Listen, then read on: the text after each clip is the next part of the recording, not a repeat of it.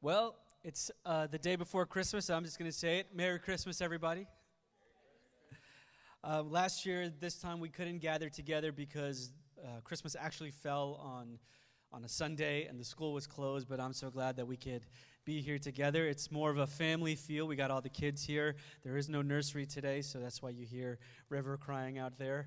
Um, but, you know, there, there are things that happen every Sunday that is not according to plan. Like if you're involved in any way on the environment team or setup or in any kind of any kind of preparation for the service, there are things that happen that we don't plan. Um, and you know when you're when you're trying to put a service together and you're you're trying to eliminate distractions and all these kinds of things, and that's the goal, right? We want to do that. But today, a reminder like coffee spilling during the songs or like a child crying. This is life, right? And we are a community that comes together in sometimes in all of our messiness, um, just the way that we are. And life can feel like that, despite what you're feeling, despite the mess of your own personal life. We sing together, we worship God together, and we acknowledge His goodness in our lives. Um, this is, as you heard me pray probably before, that this is a day of rejoicing and it's a day of rest. It's both of those things. And I'm going to read this final passage for us today and explain really briefly why after this reflection we'll have one more song then we'll pray and then we'll head upstairs and have a meal together. Um, but this is the last passage there on the back of your bulletin. It's from isaiah 9 2 through 7 isaiah the prophet speaking the word of the lord announced the people walking in darkness have seen a great light and on those living in the land of deep darkness, a light has dawned.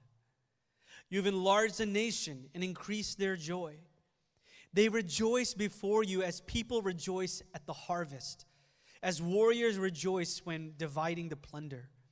For as in the day of Midian's defeat, you have shattered the yoke that burdens them, the bar across their shoulders, the rod of their oppressor.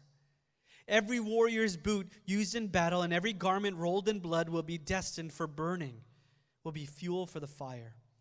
For to us a child is born, to us a son is given, and the government will be on his shoulders, and he will be called Wonderful Counselor, Mighty God, Everlasting Father, Prince of Peace. Of the greatness of his government and peace there will be no end he will reign on David's throne and over his kingdom, establishing and upholding it with justice and righteousness from that time on and forever. The zeal of the Lord Almighty will, accomplish this. So I said it's a day of rejoicing and rest. Well, why is it a day of rejoicing? Well, this passage tells us, right? The people who are walking in darkness have seen a great light those living in the land of deep darkness, a light has dawned upon them. In the Bible, when you talk, when you read about darkness in the land, or you read about people dwelling in darkness, that usually means that the people are spiritually lost. They're in darkness. That means there's even a darkness within them, that they are sinful, they are evil, they are wicked, they're a people of darkness. It also implies wandering, right? If you're walking around in darkness, you don't know where you're going right? You're, you're not sure what, what, what to seek after. You're, you're a person who's wandering and you're lost. Darkness also implies wickedness and evil in the land, right? In a time of darkness, it means in a time of society's moral corruption and rebellion. All of those things are implied here when it says that we were a people who walked in darkness. Now, if you've been a Christian for a while, you'll forget that that's your story. Like you'll forget that there was darkness inside of you, or you'll forget that there was a day when you didn't want God and you rebelled against God. It's easy to think about maybe darkness in the land and wickedness and sin and evil in the world, but you'll forget that this is our story. But what's happened? A light has shined on us. The people who are dwelling in great darkness, they've seen a great light. Those who are dwelling in deep darkness, a light has dawned on them. I want you to know what that implies. Like, you know, in our home, our youngest river has like seven pacifiers at one time, like anywhere accessible to him. And what he'll do is often in the middle of the night, he'll take it and he'll throw it all over because he wants us to come in and get him, right? Or he wants us to come in and pick the pacifiers up. So what we try to do when we come in is we try to real sneakily come in with our, our phone. What do you do when something's lost, right? You turn the flashlight on, right? And you're looking for it, right? You're hoping that you can find whatever it is you're looking for. You might not have a pacifier, but this is really handy, right? When you're in darkness and you're trying to, to find something. Now, when you think about that, in comparison to what I've, in, in relation to what I've just shared, I want to tell you it's not like that. We're not like people who are just trying to shine a light looking for something in darkness. That's not our story. We are like the missing object. We're like those who are lost. We're like the pacifier in the story. And what this is telling us is that a light has shined upon us, those who needed to be found. Those who were lost and wandering and in spiritual darkness, you didn't, you're not the one shining the light, trying to find a way through. God's light in Jesus Christ has shined upon you to find you. That's the good news here. We were a people in darkness who could not find our way out. We, could, we were like grasping in the dark, and what has happened is that God has shined his light on us. He has found us. And what's the reason? Well, it's because a child has been born to us. I mean, I want you to, if you were singing here and you were hearing our youngest river crying, like, think about him being the hope of all the world, right?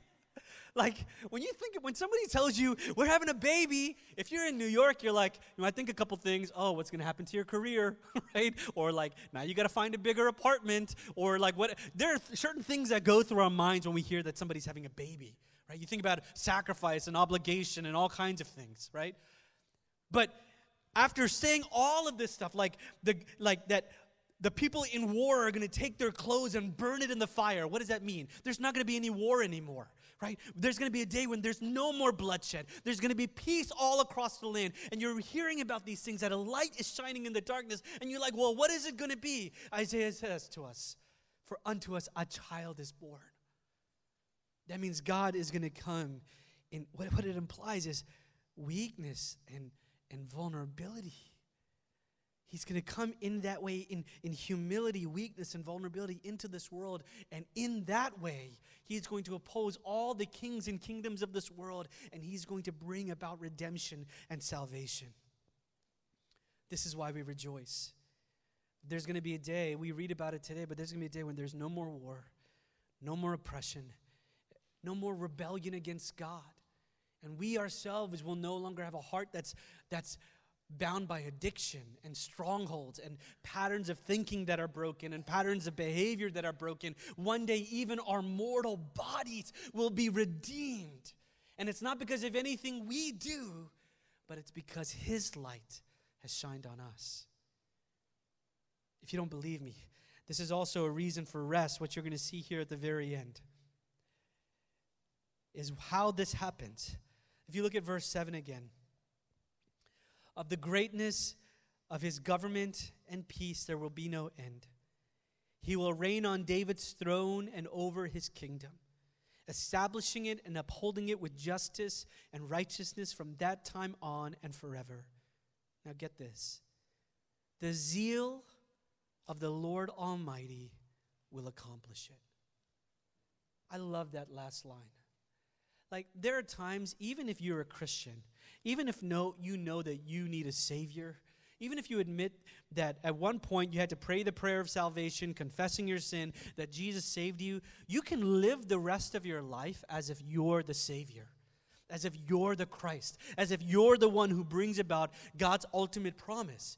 You'll forget that a light had to shine upon you, and you'll forget that it is the zeal, the passion, the desire of God that accomplishes this. I don't know what you're going through. I don't know where in your life you're looking for salvation and redemption and deliverance. Like, I don't know if it's the things that you do or the way that you think or something that you're experiencing right now. But there's a way to go about this season as if it all relies upon you. Family, God has built his name, his reputation in Scripture as a deliverer.